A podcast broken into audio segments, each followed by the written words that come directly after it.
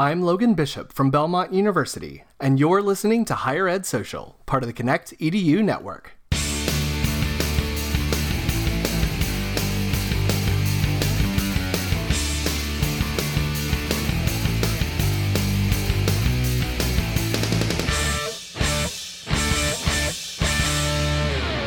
Welcome to the show. Um, this week, uh, we're here with Dr. Russell Lowery Hart from Amarillo College, and I was going to let him, you know, kind of introduce himself.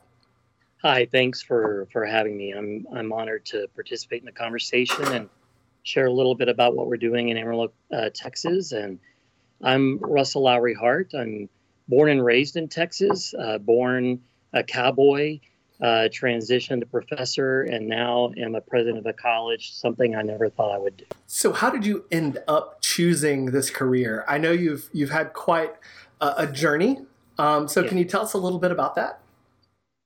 Well, I, I grew up in a in a in a family that was challenging, and I think I can look back on my life and and see clearly that school and educators were always my saving grace. Um, and when I got to university, um, I I found another.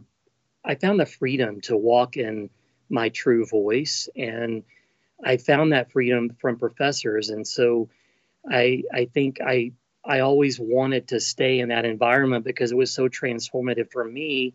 But as I developed my professional goals, I wanted to provide that same experience for other students uh, just like me. And, and hopefully I've been able to do that. That's an amazing story. And I say that because it's probably one of the more important reasons why people do higher ed.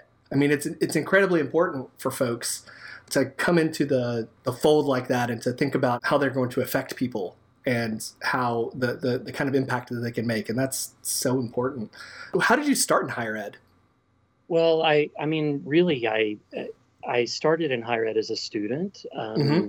that worked on campus and felt really connected and was elected student body president, something that was shocking to me and the people that I grew up with. Um, and that's when I started to see higher ed as a sector, not just an experience to mm-hmm. a job, but potentially a job. And I had a mentor, Bob Vartabedian, who went on to be president of a of, of a university, um, who really challenged me to think about higher ed as a career. And I I, I didn't really know what those options were. And because of my relationship with him, I ended up in a graduate assistantship when I graduated that involved teaching a class. And I can tell you definitively in the first 10 minutes of the first day of teaching my first class that I had found my home, that that was what I was called to do and uh, where I would uh, want to spend the rest of my life. And um, and I think it, it was just um, I don't know connecting with students and helping them find their own voice in the way that my professors had helped me find mine was thrilling and exciting, but it it it also felt really important and purposeful, and and that's really how my journey into the sector as a job started was teaching a grad class um, and at Texas Tech University. you're not the you're not the last person that I know that started there um, from Texas. Uh, um, our um, former dean of students, who's actually been on the show, he actually just left. Um, oh wow! Uh, he uh, he started at Texas Tech, um, and uh, yeah, it's a great school from what I hear. It, it, it is a great school, but from for me. Um, I was born and raised in the Texas Panhandle, so my undergrad was here. My master's was at Tech, which was here, and I'd never lived anywhere else, or really never knew that there was any other place than the region that, that I lived. And I had experiences. I, I, my PhD program was at Ohio University, and I, I lived outside of Texas for the first time in my life as a 23 year old. And and met people from all over the world and realized how limited my worldview was um, because I had only grown up here and I felt a calling at some point to come back here and help other students see what was possible for themselves in the way that I had been able to see for myself. And and that's what I've tried to do in my entire career, um, which is, you know, as soon as I could, was coming back to the very region that defined me. That's that's awesome. Amarillo is doing a lot of kind of awesome things, and I know you've you've talked. Um, you, you there was an article in the Atlantic, I think, and mm-hmm. and some other things, but tell tell me a little bit about what you've been doing at Amarillo. Um, I know uh, you guys have been committed to serving as an economic driver of the community right. um, and the region.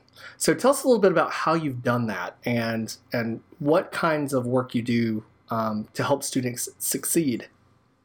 Well, when I came to Amarillo College in 2010, I looked at our success rates and I was frankly embarrassed of them. And as a as what was then a true academic at heart, I set out to understand from our students what they needed from us to change those success rates. So I wanted to know what was keeping them from being successful in the classroom.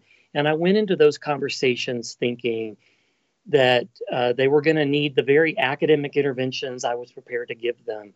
They needed more tutoring, which they do. They needed um, more um, support in learning how to study, which they did. They needed help finding uh, a career path that made sense to them, which they they do.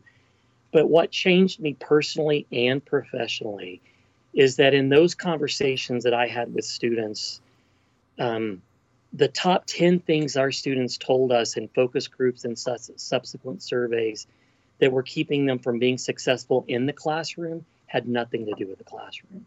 Hmm. Childcare, healthcare, housing, food, utility payments, um, legal services because we we penalize poverty in this country more than we penalize other things. And I went into these conversations thinking my students, whom I loved and adored, needed academic interventions. And what I learned is that if I wanted to change their academic pathway, I actually had to think about and systemically respond to what was happening to their life outside right. the institution.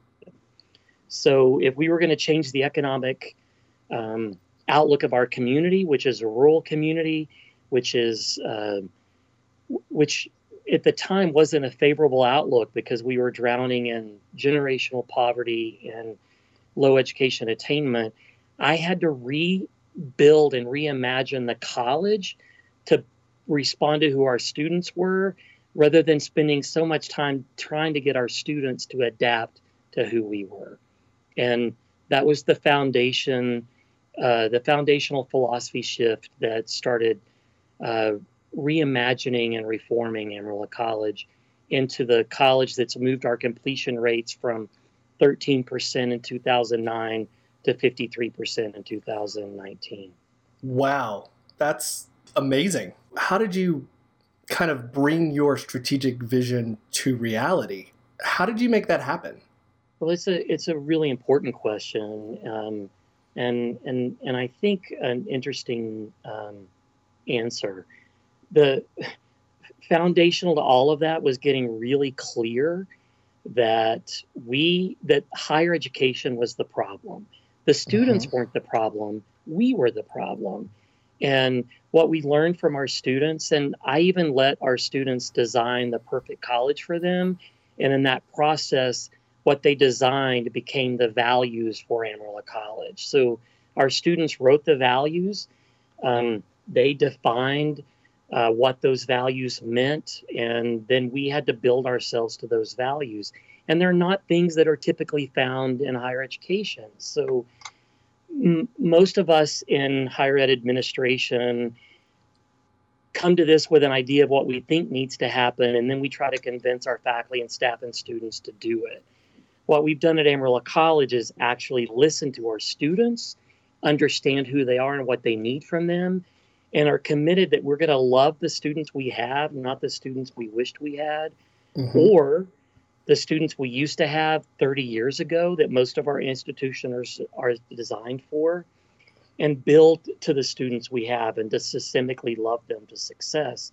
So for us, that meant um, letting our students tell us what they needed, and then and it wasn't necessarily what we thought they needed, and building those structures around and allowing and empowering students to um, to build and, and reshape their own educational experience. So, what our students told us they needed more than anything were relationships and service. So, we've systemically built relationships into everything that the students experience through the college and are really intentional about hiring uh, faculty and staff that are committed to the values that our students have identified, which are relational values. Um, and and with all the structures that we have in higher education, simplifying our processes and empowering all of our employees to, to remove a barrier for students and to love the students that come, comes in their pathway um, and to love them to success. And we've been able to do that. It's not been easy, but um, but it started with listening to our students and what they told us is that that poverty was was drowning everything in their life. And so the first thing we did is we went through poverty training. We closed the college down. Dr. Donna Beegle provided poverty training, and then we looked at um, we looked at uh, innovations that were happening in and outside the education sector, and we found mm-hmm. one in a elementary school in San Diego called Lost Pen, and That's the awesome. principal there, Lost Pen Elementary, and the, the principal there was named David Lopez, and he'd created this no excuses philosophy. And fundamentally, it means as educators, we are the ones that can't accept excuses. It's not telling our students pick themselves up by the bootstraps that they don't have. It's that when when a student fails, it means we as the teachers, as the workers, as the leaders, don't have an excuse. And if the student fails, it's because we didn't have the right person, policy, or process in place to ensure their success. So, loving our students, understanding the poverty that really shaped their worldview, and then orienting ourselves not to accept excuses that are so readily accepted in every other institution were foundations to that reformation. I think that's that's what we should all be trying to do in higher ed. And I think that's something that people don't realize is that financial barriers like they really do they really do hurt students. I mean, they come in and you know they, they take loans and they, they do everything that they can to to come to school here and and then you know maybe they fail a class or something because they have to also work you know 40 hours a week at the same time right. to to help their families. We think that um, that giving a scholarship solves the problem. That as long as we can help students pay their tuition, then we have made college accessible and affordable to them. And Sara Goldrick-Rab, who's written this amazing book called Paying the Price, aptly explains that tuition is only one financial barrier that our students face. And it, they're they're faced at your institution and mine. It's it's not specific to Amarillo College or a specific sector in higher education, um, our students across the country are burdened with the cost of higher education and burdened with the cost of, of paying for their living expenses while they go to school. So right. our students are working two part-time jobs while they go to school and they can't it's not just paying for tuition, it's paying for childcare, for transportation, for housing and food. And the research that's been conducted at the Hope uh, Center at Temple University is clear 40% of students nationwide are housing insecure, and 34% of students nationwide are food insecure in universities. The right. community college numbers are significantly higher than that. And we have to acknowledge the barriers and the that our students are bringing with them if we want them to be successful in our institutions. We do. We have to find ways to um, to help them overcome those barriers too. We I mean, that's and you know, it, it's not just financial. It's it's also you know student care and support. I mean, that's incredibly important too, um, because students these days, you know, they're dealing with so many things that can affect their mental health, that can affect, um, you know, their well being in general. Um, and you know, it's it's a tough world out there, especially you know the economy may be doing great or seem to, but you know there's so many there's so many barriers and there's so many things that um, especially low income students have to overcome just to get an education, and that's you know what, that's tough. What what we're learning is that it's it's that it that the issues of uh, the high cost of education are affecting not just our low income students but our middle class families as well. Yeah. Um, we uh, our, our students are working they're paying their way through school but what they're making fundamentally is so much less than what a student was making 30 years ago when and when you account for inflation. Right. And cost so they're making less in comparison but the cost to go to school is so significantly higher. And as as institutions if we want to save our communities if we want to diversify our economies we've got to improve education attainment. And we can't improve education attainment if we don't um, if we're not committed to creating cultures of caring that will love our students to graduation so to kind of change gears a little bit um, you know as i mentioned you guys are working really hard to um, you know become an economic driver for the community in the region and you just um, established an innovation hub right um, can you tell me a little bit more about that well, we're we're a rural community. We're four hours from Albuquerque, Denver, Oklahoma City, five hours from Dallas. We're literally in the middle of nowhere, and we're we're as a college are going to have to be foundational to changing the economic opportunities that our students have. So our innovation tech hub is designed to create new industries that will uh, bring new tech specific jobs to our community. We're training students in those skills and attracting new companies to come to our community um, so that our students have more options available to them. And, and usually what you find is, is higher education entities are responding to the job markets in their communities. In mm-hmm. rural communities, higher education entities are going to have to create the job markets that diversify our economic outlook. And that's what our, our Tech Innovation Hub is doing. We're, we're in the process of, of launching uh, a VFX studio that would allow us to train students in, uh, in, in, in the art of, of creating VFX to finish off movies and, and, and attract those kinds of tech specific jobs to our communities that could then impact other industries beyond film uh, and and we're excited that we're gonna we're starting to have some success doing that. That's great.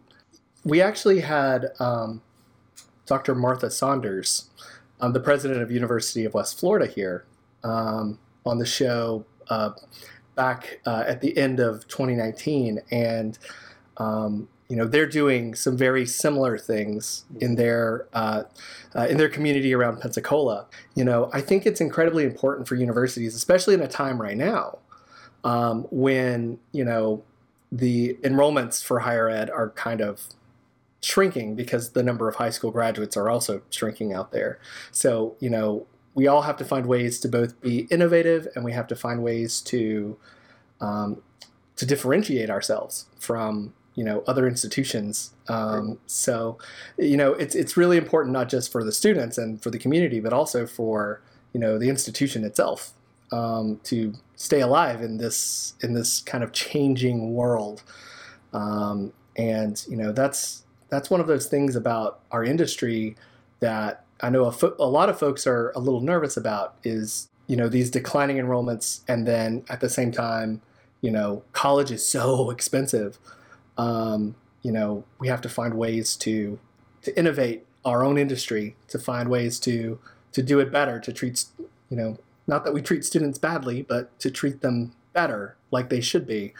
Um, empower them and, empower them to um, to not just succeed, but also, you know, personally uh, to fail um, and to have a safe space for them to learn that failing is not truly failure until they give up, and that's you know that's well, kind of a personal philosophy, but yes. Well, but an important one. Um, and you can look at the shifts in demographics and the the shifts in population. And mm-hmm. know that higher education is going to have to fundamentally reimagine itself or we're not going to survive. And the institutions that are able to look at their communities and not just be responsive to them but take responsibility for leading them in different directions and challenging the the traditions of of higher education are the ones that are going to survive and those institutions that double down on protecting what is rather than reimagining what could be are the are among the first that'll go we're already starting to see that happen um, we more so more so earlier in the previous decade it's weird saying that because we're I guess we're still in the I guess we're still in the 2010s uh, until next year, but um, that's a hot debate on the internet. I know um, it is. well, it happened around the millennium too, so okay. so the thing for me when you look at the demographics that that we're missing in our sector is yeah we have a smaller group of 18 year olds uh, because the population is is smaller. But if you analyze the number of adults that live in our communities that have no post-secondary credential, they're double the size of the 18-year-olds that are graduating high school, and and we have an opportunity to make ourselves useful and applicable to that adult learner that needs to advance their skills to advance in their work. Um, but we so often think of ourselves monolithically as um, the institution for the 18 year old, and we've got to change that. We do. We really do. So, if there's one thing that you tell your colleagues and you know folks that work in higher ed, because we have folks um, that listen to the show that are in marketing, that are in admissions, you know, uh, you know, student life, uh, all those kind of fun things. What do you what do you see as the future of where we're going, and you know what do you think is the single most important thing uh, that folks should should worry about as they're you know continuing their careers in higher ed? I think we have so many traditions in higher education that are just that. They're based in tradition that we have compl- conflated with um, some kind of data point or experience that makes them true. And I'll give you an example. There's no empirical data that says learning magically happens in six, six, 16 weeks So there are lots of those kinds of traditions that we cling on to uh, without any real empirical data that says that they're optimal. And if we're going to save our sector, we've got to listen to our student and adapt to her and empower her and understand her. And we've got to be willing to challenge the very foundations of our sector, like 16 week semesters, like learning happens in a classroom, that learning comes from uh, one person over the course of a class rather than uh, experiences that lead to learning.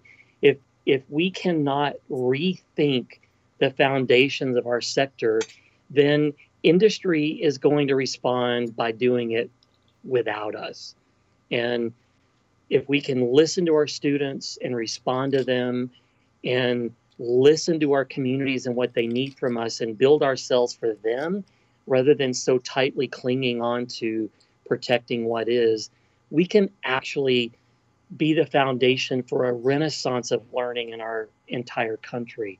Uh, but without it, we're going to be left behind and potentially uh, left without. Well, that is a great place to end the show this week. Thanks so much, Russell, for joining us. My privilege. Thanks for having me. Listeners, head down to highered.social and get links to the stuff we talked about today and subscribe to the show anywhere you listen to podcasts. If you like the show, please consider giving us a review on Apple Podcasts. It helps people find us and lets us know what you think of the show. Don't forget to follow us on Twitter at HES Podcast. Send us a tweet. We love talking to you. And don't forget to let us know if you want to be on the show. Higher Ed Social was created by Jackie Vitrano and me, Logan Bishop, and is produced by the amazing Emma Hawes. We're part of the Connect EDU network. the first podcast network for higher education. Visit the website connectedu.network and subscribe to some awesome shows no matter where you work on campus. Thanks, and we'll see you next week.